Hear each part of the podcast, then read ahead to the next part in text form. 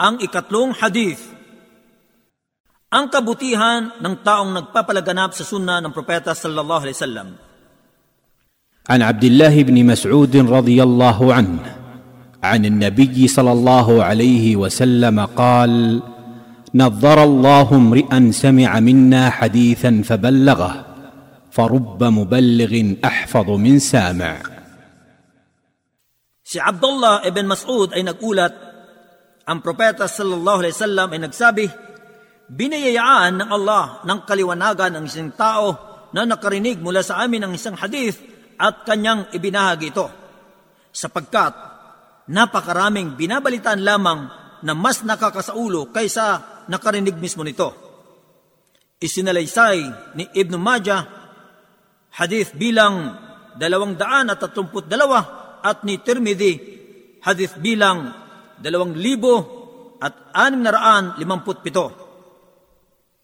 Ang tagaulat ng hadith na ito, siya si Abdullah ibn Mas'ud, isa sa mga pinakamaalam sa mga sahaba at kilala. Siya rin ang pinakamahusay sa pagbasa ng Quran sa mga sahaba at umabot ng walong daan at apataput walo na hadith ang kanyang naiulat.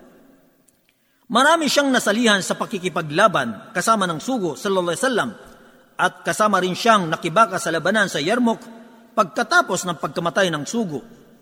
At siya ay pinadala ni Umar ibn al-Khattab sa Kufa upang turuan ng mga tao roon ng mga bagay na uko sa kanilang pananampalataya.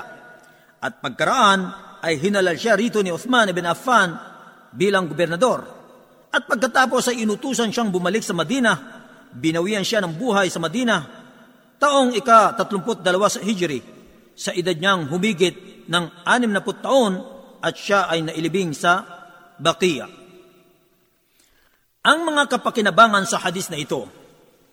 Una, ang kaulugan ng hadis na ito ay katotohanan ang Allah ang nagkakaloob ng biyaya sa sinumang pinapangalagaan ang pagpapalaganap ng mapapanaligang suna sa mataas na antas sa mundo at sa kabilang buhay.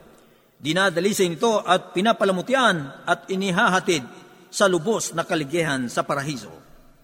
Pangalawa, nasasaklawan ng hadith na ito ang panalangin ng sugo sa Sallam sa sino mang nangangalaga sa kanyang mga hadith ng buong katapatan, pagtitiwala at kahusayan ng lubos na kaligayahan sa paraiso.